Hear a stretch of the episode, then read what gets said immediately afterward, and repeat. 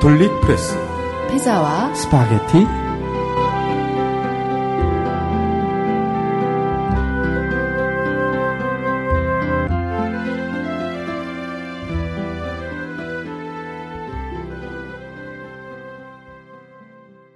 안녕하세요 김미경입니다. 안녕하세요. 김근수입니다. 아 오늘 네. 스튜디오 오는데요 이사철이잖아요. 예. 아침부터 이사를 하는 집이 있더라고요. 예. 바로 앞동이에요, 스님. 네. 어, 어떤 할아버님이요 이렇게 뒷짐을 딱 지고 그걸 보면서 시끄럽다고. 아, 잠깐. 시끄럽다고 아침부터 하니까 시끄럽다고 그러면 이사 가는 집인데 좀 잘 가라 이렇게 좀 즐거운 모습을 보여줘야 되는데 어, 그렇게 하시는 모습이 너무 안 좋게 보였어요. 그 상황을 제가 못 봐서 자초지종을 몰라서 뭐라고 하기는 좀 그렇지만 아니 왜 선생님 있잖아요. 익스프레스 차 오면은 네. 찍 하고 올라갔다가 예. 찍 하고 집 내리고 그런 소리 있잖아요. 안 날 수 없죠. 그 소음 움직이는. 때문에 할아버님이 나오신 것 같아요. 할아버님이 혹시 좀 이렇게 음료수나 막걸리를 사가지고 음. 그 이삿집 나른 분들에게 쉬엄 쉬엄 하면서 하시죠 하고 하면 얼마나 더 좋았을까. 그러게 아, 좀 안타깝더라고요. 네. 가시는 분 보내는 것도 아쉬운데 그렇지 않나요, 선생님? 네. 저도 얼마 전에 이사를 해서 정신이 없는데 그러니까 정리가 되어가는 집을 보면서 참 흐뭇해요. 네. 집들이 언제 하십니까? 글쎄 선생님, 선물은 없습니다. 어머님이 한번 오시라고 예. 예, 초대하신다고 말씀하셨어요. 팥빵 준비하시면 갑니다. 네, 알겠습니다. 네, 오늘도 자칭 타칭 미남 김근수 선생님과 피스 시작합니다.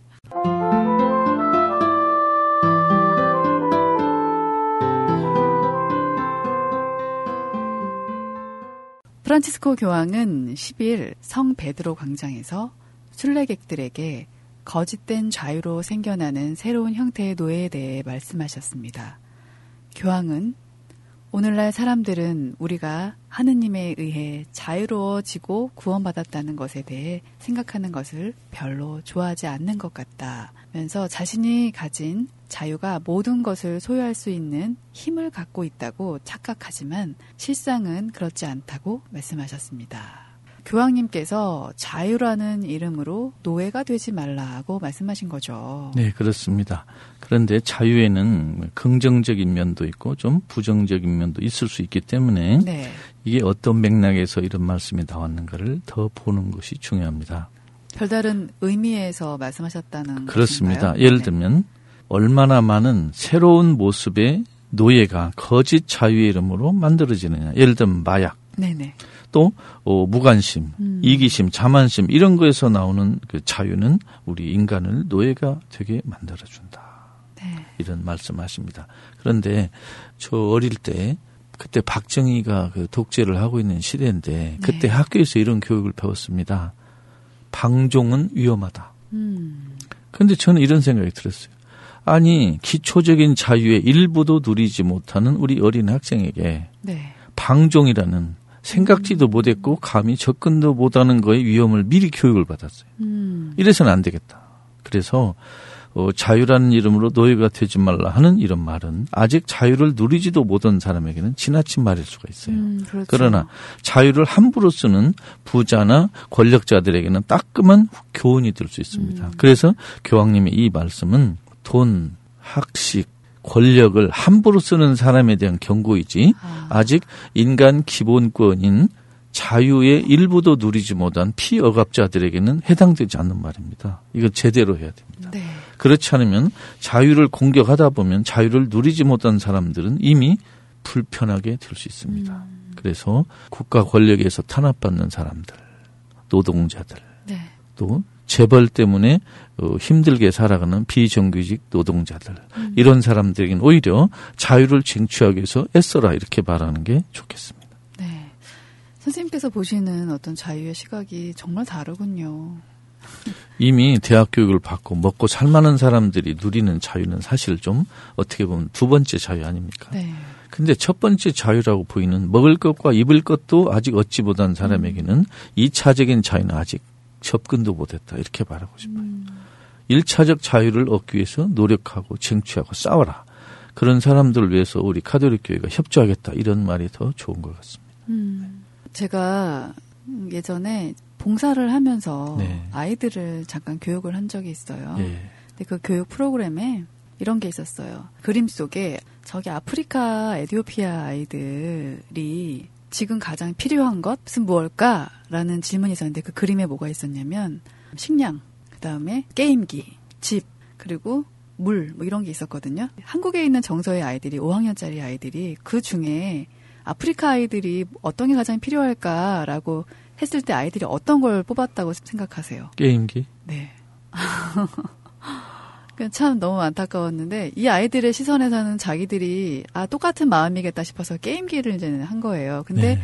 약간 좀 생각이 있는 친구들은 장난식으로 받아들이지 않고 얘네한테는 식량도 필요할 거고 그럼 물도 필요할 거고 집도 필요할 거다라고 했거든요. 그게 의식주를 말하는 그런 거였는데 이 아이들이 생뚱맞게 게임기라고 한 거는 장난 반이겠지만 이 마음 속에 자기가 항상 자유 속에서 누릴 수 있는 어떤 그 게임기의 그런 거를 선택하는 거를 보고서는 저는 그게 갑자기 선생님 말씀하신 데 그게 떠올랐어요. 특히 우리 카톨릭 교회는 자유, 평등, 해방 이런 단어가 별로 이 성직자 입에서 나오고 있지 않습니다. 네. 순종, 음. 복종, 믿음 이런 어떤 의미에서 민주적이지 않은 종류의 가치가 흔히 이야기되고 있습니다. 음. 그래서 어, 그런 분위기에서는 자유, 평등, 인권 음. 이런 해방 같은 단어가 좀 더 많이 사용돼야 되겠다. 네. 현재 우리 로마 카톨릭의 분위기 민주주의와 거리가 상당히 멉니다. 네. 이거 정말 고쳐야 됩니다. 특히 성직자들. 음. 그래서 요 면에서는 그 자유에 대한 음, 분별 없는 공격은 부정적이다. 네.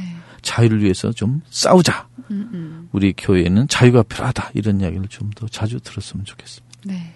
음, 종교 안에서 무언가 믿는 구석이 있으면 저는 자유로워지는 것 같아요. 네. 믿는 구석. 그 믿는 구석이 누굴까요?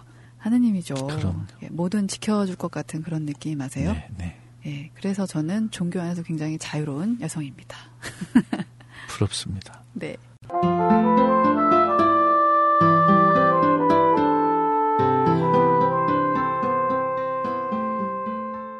지난해 11월 바티칸 인사이더 잔니 발렌테 기자가 일주일간 한국을 방문해서 교황 방한 2주기를 맞은 한국교회를 취재했습니다. 프란치스코 교황의 방한 2주기를 맞아 한국 가톨릭 교회를 살펴본 이야기인데요. 이른바 프란치스코 효과를 보이지 않았다는 그런 평을 썼어요. 네. 교황 방안을 재평가하려는 교회는 많은 견해들을 긍정적으로 활용하고 있었지만 교황 방문 후 불과 2년이 지났는데도 유행했던 흥분은 사라지고 한국 가톨릭 교회의 현재와 미래와 심지어 과거에 대한 좀 더 현실적인 평가가 자리 잡고 있다고 음, 말을 했어요. 네. 근데 바티칸 인사이더가 섭외한 전문 평론가와 사목자들의 평가는 굉장히 다양했다고 혹은 엇갈렸다고 하더군요. 네. 네. 음, 그런데 선생님, 네. 교황 방문 후 2년이 지났잖아요. 네. 네, 흥분이 정말 사라진 건 제가 인정을 해요. 네. 한국 가톨릭 교회 현재 뭐 미래 어떤 과거에 대한 좀 더 현실적인 평가 이게 자리 잡고 있는지 저는 의문이 드네요. 그렇습니다. 지금 교황 방문하셨을 때 그 뜨거운 어, 열기와 흥분은 이제 사라졌고 이제 한국 카톨릭 교회가 앞으로 어떻게 해야 되느냐 하는 그 평가에 대한 의견이 서로 많이 엇갈리고 있습니다. 네. 한쪽에서는 교황 방문의 성과를 과장하면서 한국 천주교회가 현재 잘하고 있다 이렇게 하는 의견도 있고 네. 한쪽에서는 교황의 점수는 높았지만 한국 천주교 점수는 낮아졌다. 음, 현재 한국 천주교는 방향을 잃고 길을 잃고 있다 이렇게 보는 그런 면도 있습니다. 네. 확실한 것은 어, 이 글이 카톨릭 프레스에 번역돼 실렸습니다. 그런데 여기 나오는 여러 평론가와 신학자의 의견은 많이 서로 조금씩 다른 것 같습니다. 한번 청취자들은 꼭 읽어보시고요. 네. 어, 여기에서 어, 현재 한국 카톨릭 교회가 올바른 길을 가고 있다는 의견, 음, 교황님의 요구인 가난한 교회와 가난한 사람들을 위한 교회가 되라는 말씀에서 조금 상당히 거리가 멀다 하고 네. 보는 두 가지 의견이 대립하고 있다 이렇게 말씀드립니다. 음. 네.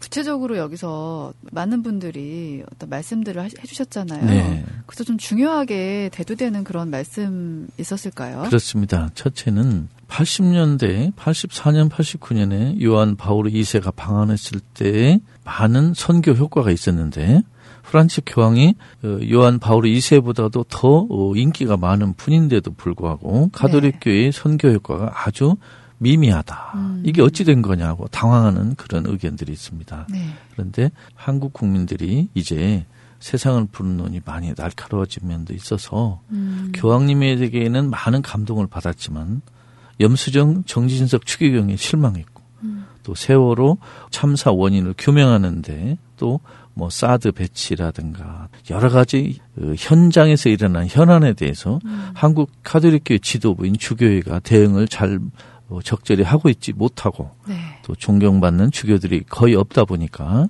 국민들이 한국 천주교의 점수를 높이 주지 않는 이 두 가지 대비 효과가 아주 두드러진다는 것이 여기 글에 나와 있습니다. 꼭 네. 한번 살펴보시기를 바랍니다. 개인적 질문인데요, 선생님. 네. 교황님이 한국에 한 번 더 방한하실 수 있을까요?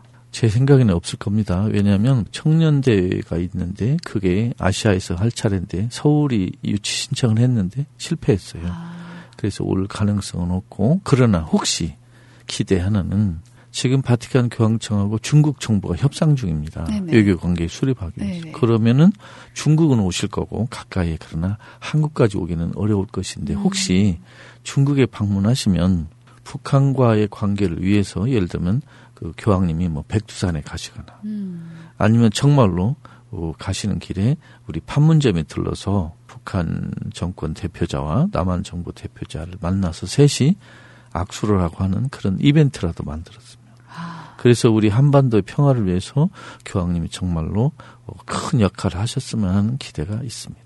좀 선생님 말씀하실 때 상상을 하면서 그림을 그려봤거든요. 네. 그것만으로 행복하네요.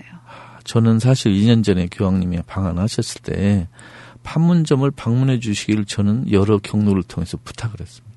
네. 한반도의 평화를 위해서 좀 해달라. 근데 우리 한국 천주교 주교회의 방한 준비위원회에서는 들은 척도 안 하죠.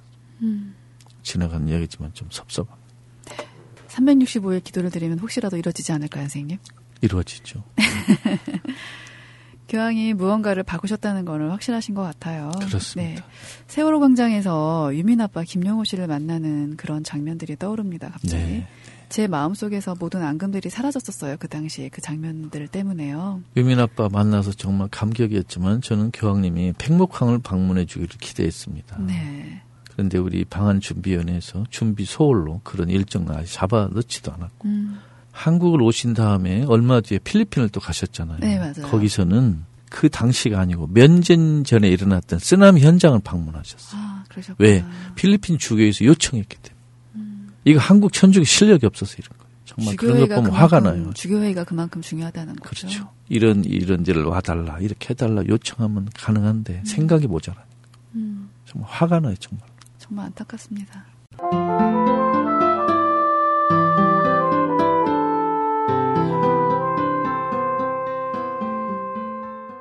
종교적 지위를 이용한 성범죄가 반복되는 이유는 무엇일까요? 상담실 안에서 성범죄가 일어나면 내담자는 누구를 보호해 줄 수 있을까요? 최근 심리상담실 안에서 벌어진 성범죄 문제가 대두되면서 상담가의 윤리 위반에 대한 조치, 자격 요건 등 법적 제도 마련의 필요성이 제기되고 있습니다. 2013년 경찰청 국정감사 자료에 따르면 강간 및 강제추행 범죄로 검거된 6대 전문직 종사자 1,181명 가운데 성직자가 무려 447명으로 1위를 기록했습니다. 제가 지금 발음도 막 세고 있습니다. 너무 기가 막혀서요. 네. 충격적입니다, 선생님. 일단 전문직 종사자 가운데 성직자의 성범죄율이 가장 높다고 나왔다고 하더라고요. 일단 통계상으로는 부인할 수 없습니다. 아이고, 어, 정말 충격이죠. 그런데 네. 에, 전문직 종사자 중에서 성직자의 성범죄율이 가장 높다는 사실에 청취자들 아마 개신교 어, 성직자들을 먼저 떠올릴 것입니다. 네, 어, 이건 사실과 거리가 멀지 않은 음, 음. 현실이긴 한데 그러나 우리가 그 얼마 전까지 전 세계 카톨릭 교회를 충격에 빠뜨렸던 일부 어, 성직자들의 어린이 성추행 문제를 잊어서는 안 됩니다. 그렇죠. 그러니까 우리 로마 카톨릭 교회 내부의 성직자들의 성 문제에 관한 부끄러운 이야기도 우리가 항상 잊어서는 안 된다. 음, 실제 일어나지 않았지만 언어 폭력으로 언어로 인한 성폭력도 어떻게 보면 많이 있거든요. 네, 그런 면도 좀 많이 생각해야 되고 특히 음. 이것은 평신도와 어, 성직자 모두가 함께 연구하고 어, 해결해야 될 문제라고 생각합니다. 네. 선생님, 근데요, 저는요, 네. 여기 약간 다른 시각으로 보는데요. 예. 단순히 성직자라는 것에 포커스를 맞출 일이 아니라고 저는 생각을 합니다. 그렇죠. 예. 누군가에게 항상 바르게, 그렇죠. 선하게, 봉사하는 마음으로 인식되어야 하는 그런 강박관념에서 빚어진 게 아닐까라는 그런 측면도 봐야 된다고 저는 생각을 하거든요. 예. 가령 성직자들이 정신적 피곤감에서 우발적으로 저지를 수도 있잖아요, 선생님. 그렇죠. 여기에 대한 대처가 있을까요? 종교 저희 가톨릭에서. 이제 신학교에서 이런 문제를 좀 방지하기 위한 교육을 하고 있는 것으로 알고 있고 네. 그러나 이 성문제, 성범죄는 음. 직업과 신분과 나이를 가리지 않고 모든 사람이 어떻게 보면 그 음. 교육을 받아야 되는 문제 아닙니까? 네네. 그래서 그렇죠. 이것도 우리 카톨릭 교회에서는 신학교뿐만이 아니라 신자들 또 성직자 모두가 항상 경계해야 되는 네. 그런 문제가 아닌가 생각합니다. 네, 선생님. 심리적 문제라면 전문가나 그런 분들에게 상담을 받고 또 교회나 타종교 내부 차원에서 대책이 마련돼야 한다고 저는 봐요, 선생님. 그렇습니다. 특히 널리 알려진 사례 중에 일부 개신교 목사들의 이 성범죄 문제가 아직 처리 안 된 게 많습니다. 전병헌 목사라든가 뭐 네. 네네. 여러 사람 이런 목사들은 빨리 쫓아내야 된다고 생각합니다. 네. 목사를 하지 못하게 쫓아내고 만일 카톨릭에서도 이런 이 사례가 벌어진다면 아마 그 좀 처벌을 단단히 해야 되지 않을까 생각합니다. 네, 알겠습니다.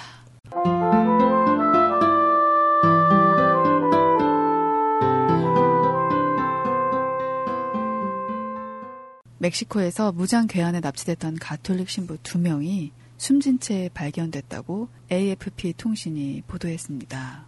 멕시코 중부 베라크루스 포사리카 교구 소속 게레로 신부는 기자회견에서 지난 18일 총을 든 괴한이 성당에 침입해 신부 두명과 성당 관리인을 납치했다고 밝혔는데요. 관리인은 탈출에 성공했으나 신부 두명 아, 정말 안타까운데요. 네. 19일 오후 1시께 주검이 되어서 인근 고속도로에서 발견됐다는 소식입니다.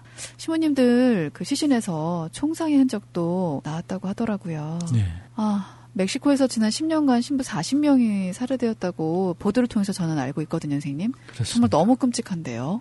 멕시코에서 카톨릭 성직자를 향한 범죄는 아주 악명이 높습니다. 네. 니에토 대통령이 취임한 2012년 12월 1일에 괴한의 공격으로 사망한 신부는 14분이고 네. 지난 10년간 살해된 신부는 40명에 이른다고 카톨릭 인권단체 CCM에서 보도했습니다. 네. 특히 멕시코에서 마약 범죄가 흔한 포사리카 주에서 사회 정의, 평화의 메시지를 강론하는 사제들은 어, 마약을 공개적으로 반대하고 이민자를 보호하기 때문에 음, 범죄 조직의 공격 타겟이 되기 쉽다고 알려져 있습니다. 네. 선생님께서도요, 과거에 네. 예. 엘살바도르에서 사셨잖아요. 네. 거기도 굉장히 이민자에 대한 그런 배척이랄까요? 그런 게 굉장히 심하고, 거기도 마약이나 이런 범죄들이 많은 곳이었잖아요. 그렇습니다. 남미는 마약 문제하고 그 국가 권력의 폭력이 아주 심한 나라입니다. 네네. 어, 제가 있던 엘살바도르에서는 81년부터 92년까지 12년 동안 내전이 벌어졌어요. 네. 그래서 농민군과 정부군이 이렇게 싸워서 많은 사람이 음, 희생되고 납치되고 행방불명된 그 쓰라린 역사를 안고 있습니다. 네. 지금 엘살바도르는 그 인구 만 명당 살인범 숫자가 세계 최고의 나라입니다. 거기 선생님, 네, 총 제가 97년부터 3년간 그 해방신학을 공부하기 위해서 남미 엘살바도르 로메르 대주교가 순교하신 그 나라에 있었는데 음, 거기서 제가 시골에서 살았어요. 네. 근데 그때 너무 치안이 두렵고 그래가지고 정말 제 신변이 두려워서 그 시골 성당에 신부님에게 가서 어, 좀 도움을 청했습니다. 네. 그랬더니 신부님이 그 동네 어깨 네. 조폭 두목을 불러가지고 어깨요? 예, 조폭? 조폭 음. 조폭 두목을 불러가지고 조폭 두목도 성당 다니니까요. 아, 아, 거기 종교가. 아, 100% 남미의 성격이 거의 있어서. 모든 독재자 다 성당 다녔어요. 아, 그렇군요. 예, 성당 다녀서 성체를 향한 독재자가 같이 성체를 향한 평신도를 잡아 죽이는 그런 일이 있었어요. 아, 정말 너무 슬프죠. 어떻게 인간이 그럴 수 있는가. 우리 한국에도 천주교 신자인 나쁜 놈들 많아요. 김기춘이 보세요. 음. 뭐 일일이 제가 다 설명을 못 하겠어요. 이번에 그 어느 경찰 멱살잡은 한선교 천주교 신 네, 알고 있어요. 나경원이도 천주교 신자. 네. 엘살바도르에서도 그렇게 비일비재한가요? 그런 살인이나 이런 게. 아, 거기 총을 많죠. 총을 개인으로 특히 소지하시잖아요. 내전이 끝난 뒤이기 때문에 무기가 이렇게 민간에 흘러들어서 네. 개인적인 어, 린치 범죄가 적지 않습니다. 너무 음. 안타깝습니다. 그렇구나. 근데 그 조폭 두목을 불러서 저를 보호해달라고 부탁하니까 제가 공부하면서 시골에 살면서 조폭들이 저를 보호해줬어요. 에 무슨 말씀이세요? 조폭들이? 제가 누구에게 당하면 네. 음, 뭐 강도나 어떤 유해를 음. 당하면 너희들이 책임져라 하고 신부님이 강력히 말씀하셨기 때문에 저를 조폭들이 보호해주고 다녔습니다. 어머, 그래서 저는 조폭들의 후원으로 해방신학자가 됐습니다. 어머 대단하시다. 전 세계에서 아마 조폭의 도움으로 해방신학자가 된 경우는 드물 것입니다. 아. 제가 그렇습니다. 그러시군요. 지금 시모님 필압돼가지고 두 분이 살해된 그런 소식을 전하고 있는데 네. 그런 소식에서 이런 말씀을 하시니까 약- 약간 리얼해요, 선생님. 그래요? 네, 이렇게 음. 치안 문제가 심각한 나라들 틈에서 예. 공부하셨다는 게 정말 대단하시네요. 남미는 마약은 꼭 그 어떤 범죄라기보다 생존권과 관계되어 있기 때문에 음. 어떻게 참뭐 해결하고 하기가 쉽지 않은 일입니다. 그렇군요. 일단 사회적으로 가난한 사람들의 음. 그 먹을 것이 보장되는 사회가 되면 좀 어, 마약이 줄어들 거고 또 마약 조직 사람들은 부패한 사람들이기 때문에 음. 또 정치 권력과 또 연관돼 있습니다. 음. 그래서 정말 안타깝습니다. 살기 위해서 마약을 팔거나 사는 사람도 있고 음. 또 그 사람들 이용하는 나쁜 인간들이 또 분명히 있고 그래서 많이 얽혀 있습니다. 이 문제가. 음. 남미에서는 사회 정의를 위해 싸우다가 이 순교한 신부님들이 200명이 넘습니다. 아직 한국에서는 한 명도 안 나왔어요. 그렇죠. 그러니까 정말 그 고통스러운 나라입니다. 신부님 두 분의 영혼의 안식을 빕니다. 네.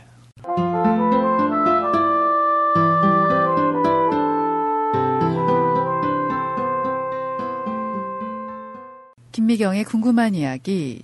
오늘은요, 선생님. 가톨릭에서 성당 한 대, 뭐 두 대, 그러니까 한 시간을 두고 그렇게 표현을 음. 예, 하잖아요. 예, 예. 주일 미사는 성당마다 그 기준이 다른 것 같아요. 근데 주교자 성당은 뭐 다섯 대까지 막 이렇게 하는데 예. 어떤 성당은 뭐 두 대, 세 대 그런 미사를 봉헌을 예, 하더라고요. 예, 제한적인 거라고 말씀을 드리는 거예요. 제한적. 예. 그러니까 원칙과 기준이 있나요, 여기에? 신부님이 몇 분 계시느냐, 아. 또 신도가 몇 분이 되시느냐에 따라서 신도들이 적절한 시간에 나누어서 미사에 올 수 있는 기회를 제공하기 위해서 이제 각 성당마다 미사를 여러 개 이렇게 장치하고 있습니다. 아, 그런가요? 네. 저는 그 점이 궁금한 거예요. 그러니까, 주교자 성당 같으면 그 교구에서 제일 큰 성당이기 네. 때문에 주교님도 계시고 음, 또 이제 그 본당 신부 계시고 또뭐 부주임이나 또는 보좌 신부가 여럿이 있지 않습니까? 네네. 그리고 미사 지낼 수 있는 본당뿐만이 아니고 작은 소성당이라는 강당이나 여러 개가 있기 때문에 또 사람들이 많기 때문에 많이 할 수 있고 음, 뭐 시골 성당이나 또 뭐 공소 같은 데는 그런 상황이 어려울 수가 있고 아. 다 다릅니다. 네. 네. 그 로메르 대주교는 주교님 하실 때도 주일날 미사를 다섯 대를 드렸어요. 아, 주교님이. 굉장히 힘드셨을 텐데. 그때는 그쪽에 이제 사제가 부족하기도 네. 음. 하고 또 성당도 부족해서 주교님이 배낭에다가 미사 도구를 이렇게 다 지니시고 음, 어, 산 위를 올라가가지고 그런 미사를 드리는 기록도 있고 그러시구나. 한국의 주교님들은 이렇게 하루에 미사 다섯 대 지내는 주교는 없을 걸로 생각합니다. 그렇죠. 주교들도 이렇게 미사를 혼자 지내기도 하고 또 본당마다 다니면서 좀 지내기도 하고 그러는데 음, 좀 백성들하고 신도들을 가까이 하려면 음, 백성들하고 가까이 하는 미사를 자주 하는 게 좋다고 생각합니다. 네. 궁금증이 좀 풀렸어요, 네, 선생님. 네. 오늘 말씀 너무 감사합니다. 감사합니다. 여러분 사랑합니다. 사랑합니다.